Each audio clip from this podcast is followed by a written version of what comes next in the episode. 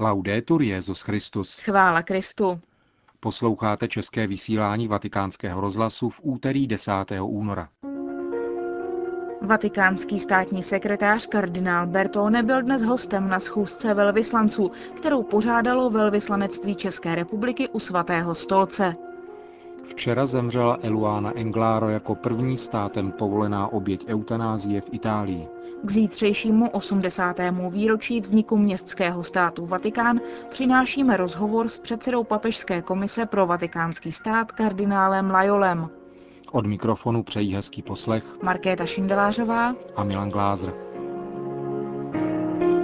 Vatikán. Vatikánský státní sekretář kardinál Tarcísio Bertone byl dnes hostem na schůzce velvyslanců členských zemí Evropské unie akreditovaných při Vatikánu, kterou pořádalo velvyslanectví České republiky u svatého stolce. Návštěva kardinála Bertoneho na schůzce velvyslanců Evropské unie byla něčím svým způsobem mimořádným, protože se to neděje každého půl roku a české předsednictví tím bylo velmi poctěno, ale jinak bych chtěl zarámovat tuto návštěvu informací, že velvyslanci členských zemí Evropské unie se scházejí při svatém stolci každý měsíc, diskutují o otázkách společného zájmu, o, řekněme, společné zahraniční bezpečnostní politice obecně, tady v tomto případě o politice ve vztahu k svatému stolci a zvou si pravidelně na část jednání osobnost svatého stolce. V tomto případě to byl kardinál Bertone, státní sekretář a byli jsme velmi rádi, že naše pozvání přijal. Říká tajemník velvyslanectví u svatého stolce Karel Peroutka. Kardinál státní sekretář se ve své obsáhlé přednášce několikrát pozitivně zmínil o českém předsednictví Evropské unie.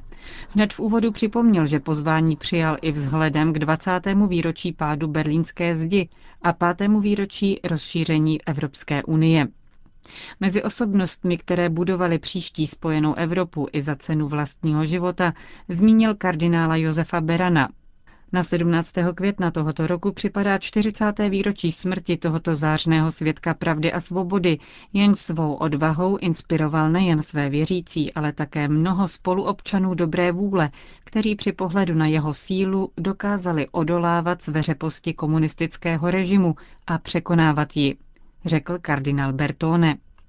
Vatikánský státní sekretář také ocenil důraz českého předsednictví na rodinnou politiku a zmínil mezinárodní konferenci, která minulý týden probíhala pod záštitou Rady Evropské unie a Evropské komise v Praze.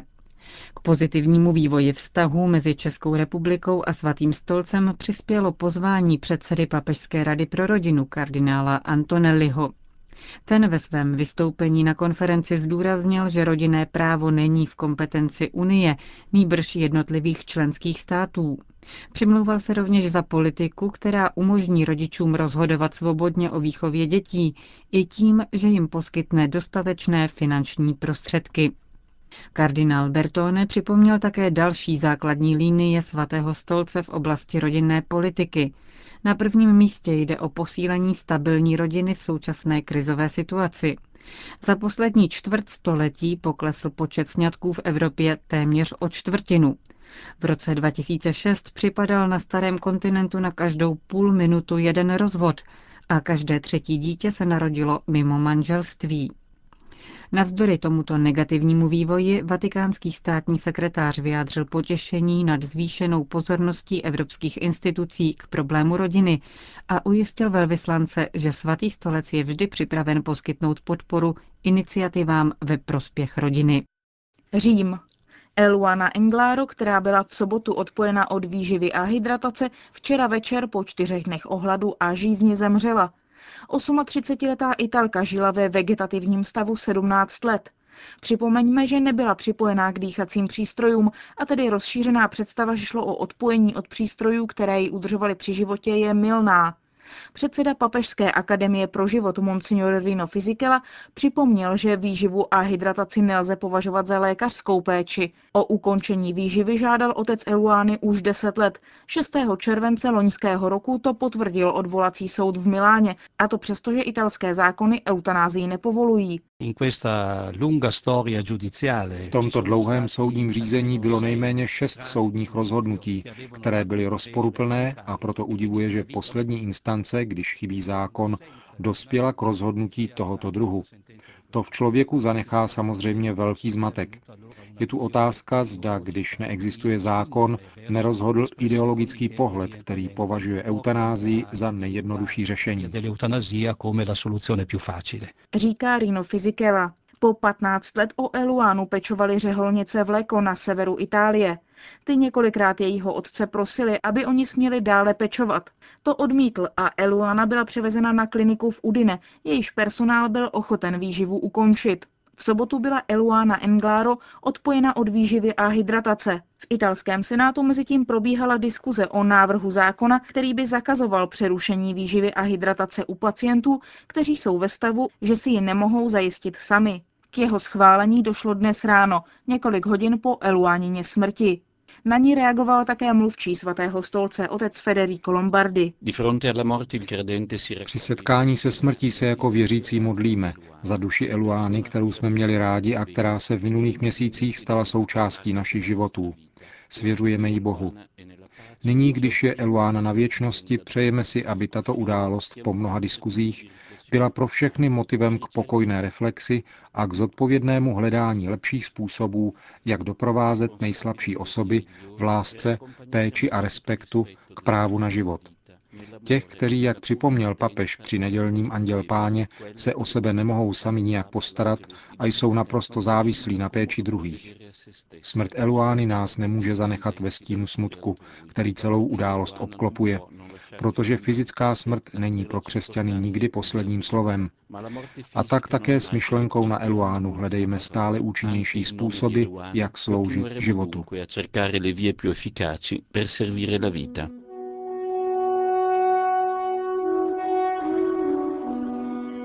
Záhřeb. 20. výročí pádu komunistických režimů ve střední a východní Evropě si připomínají církevní představitelé z této oblasti. V Záhřebu se sešli všichni předsedové episkopátů a kardinálové z postkomunistické části kontinentu. Západní církev reprezentuje benátský patriarcha kardinál Angelo Scola. Českou republiku zastupuje arcibiskup Graubner. Z pozvaných chybí kardinál Vlk, který se účastní setkání fokolarinských biskupů v Římě, a polský kardinál Glemp, který je právě na návštěvě Větnamu.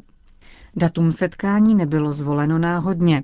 Právě na dnešek připadá liturgická připomínka blahoslaveného kardinála Aloise Stepinače, který padl za oběť komunistického režimu v Jugoslávii. Jak řekl v úvodním projevu hostitel setkání kardinál Josip Bozanič, postava kardinála Stepinače zosobňuje všechny oběti komunismu. Jeho jméno se spojuje zvláště s dalšími velkými pastýři té doby, konkrétně s kardinály Mincentem a Vyšínským. Tyto tři připomněl už v roce 1956 Pius XII. ve svém apoštolském listu Dum Merenti Animo, adresovaném pro následované církvy ve východní Evropě. Náboženství bylo ve všech komunistických zemích odsouzeno k vymícení, jako skutečnost, která člověka odcizuje. Zkušenost té doby ukázala nicméně něco zcela jiného. Náboženství a církev nejúčinněji přispěli k osvobození člověka ze systému totalitního zotročení. Říká kardinál Bozanič. Setkání církevních představitelů střední a východní Evropy se neomezuje na vzpomínku na minulost. Jeho tématem je poslání církve dnes, 20 let po pádu komunismu. U příležitosti 80. výročí vzniku městského státu Vatikán poskytl vatikánskému rozhlasu rozhovor kardinál Giovanni Laiolo, předseda papežské komise pro vatikánský stát. Zítra slavíme 80. výročí založení státu Vatikán, který vznikl v dobách velkého napětí mezi novým italským státem a dřívějším papežským státem. Jaký je dnes tento vztah?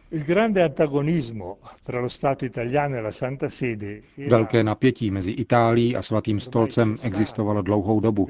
Zmiňuje to bývalý státní sekretář Monsignor Ceretti ve svém deníku, kde komentuje své rozhovory s předsedou vlády Viktorem Emanuelem Orlando, které se konaly 1. června roku 1919. Již tehdy bylo formulováno řešení Lateránského paktu, který byl podepsán roku 1929. Jeho podpisem skutečně nastalo nové období porozumění a spolupráce. Jde za prvé o Lateránský pakt, který se týkal městského státu Vatikán, ale také o konkordát, který se týkal postavení náboženství a církve v Itálii. Obě dvě strany, to je svatý stolec a Itálie, se pak zhodly na tom, že uvedou tyto dohody do souladu s poválečnou italskou ústavou a druhým vatikánským koncilem. K tomu došlo podpisem dohod ve Ville Madama v červnu 1984. Jak si lze dnes vysvětlit nezbytnost svrchovaného státu pro vykonávání duchovní autority nad katolíky roztroušenými po celém světě? Celý význam svrchovaného městského státu Vatikán spočívá v tom, že zbavuje papeže jakéhokoliv politického nátlaku při vedení církve a v učitelském úřadě, který je určen nejen církvi, ale celému lidstvu. Kristův náměstek musí být nezávislý a svobodný, Nemá být nucen se zodpovídat nějaké pozemské autoritě, ale pouze Bohu. V dějinách, zejména v Evropě, se během staletí a ještě v minulém století mnohokrát ukázala tendence některých režimů a některých vlád spoutat papežův hlas. Ještě dnes by nemálo politiků chtělo, aby se papež nevyjadřoval k morálním tématům, jež jim nejsou milá. Městský stát Vatikán, třeba že má minimální územní rozlohu, zaručuje papeži naprostou nezávislost na jakémkoliv vnějším politickém vlivu. Dlouhá léta jste působil jako sekretář pro vztahy se státy, tedy jako tzv. ministr zahraničí svatého stolce. Jaké jsou nejobtížnější výzvy při reprezentování nejmenšího státu na světě na mezinárodních fórech? Musím předeslat, že mezinárodní činnost svatého stolce a zejména diplomacie svatého stolce se velmi zřídka kdy týkají městského státu Vatikán. K tomu dochází jen, když se jedná o technických otázkách, které nepředstavují vážná úskalí. Mezinárodní a diplomatická činnost svatého stolce je však vždycky činností církve a je vedena nikoli na základě politické moci svatého stolce, ale moci slova diktovaného rozumem a zejména mocí slova inspirovaného Bohem. Velká úskalí, kterým čelí, jsou vždycky výzvami, které se týkají církve a zejména svobody místních církví, to znamená biskupů a věřících, v jejich vztazích s papežem, Kristovým náměstkem a Petrovým nástupcem. Ale nejenom to. Mezinárodní činnost svatého stolce směřuje také k řešení velkých otázek lidských práv, počínaje otázkami života a obživy, práva na skutečnou náboženskou svobodu, která je prvořadým právem na svobodu, protože se týká nejdůležitějšího vztahu lidské osoby, vztahu k Bohu. Další výzvy se týkají práva na ekonomickou svobodu chudých a slabých zemí, ale také chudých a znevýhodněných osob. Ústřední výzvou, a to nikoli ode dneška, je migrace, která se týká nejen zemí západního světa, ale také arabského světa a ostatních částí planety. Všechny tyto výzvy nejsou nic jiného než kamínky do mozaiky velké základní výzvy, velkého nasazení církve za pokoj. Dodnes se vynořuje určitý tajemný pocit, je-li řeč o světě za zdmi Vatikánu. Je správné mít tento dojem, anebo tu existuje průhlednost a otevřenost? Je to mýtus, který podle mého názoru nemá žádné opodstatnění. Kdo chce mít informace anebo chce informovat druhé, stačí, když využije nástrojů veřejné zprávy, které jsou otevřeny všem, a to jsou zákony a normy svatého stolce a městského státu Vatikán. Především ty umožňují pochopit, co se děje za vatikánskými zdmi a dovolují pochopit mnohé kroky a prohlášení svatého stolce. Kromě toho poskytuje rozsáhlé informace o aktuálních otázkách Vatikánský rozhlas, potom je zde Osservatore Romano, také internetové stránky svatého stolce a městského státu Vatikán. Kromě toho, pokud někdo hledá informace, může se vždycky obrátit na tiskové středisko nebo přímo na různé úřady svatého stolce. A také oslavy 80. výročím jsou příležitostí k lepšímu poznání tohoto tajemného světa Vatikánu, který je ve skutečnosti velmi jednoduchý a průhledný. E říká kardinál Lajolo, předseda papežské komise pro vatikánský stát. Končíme české vysílání vatikánského rozhlasu. Chvála Kristu. Laudetur Jezus Christus.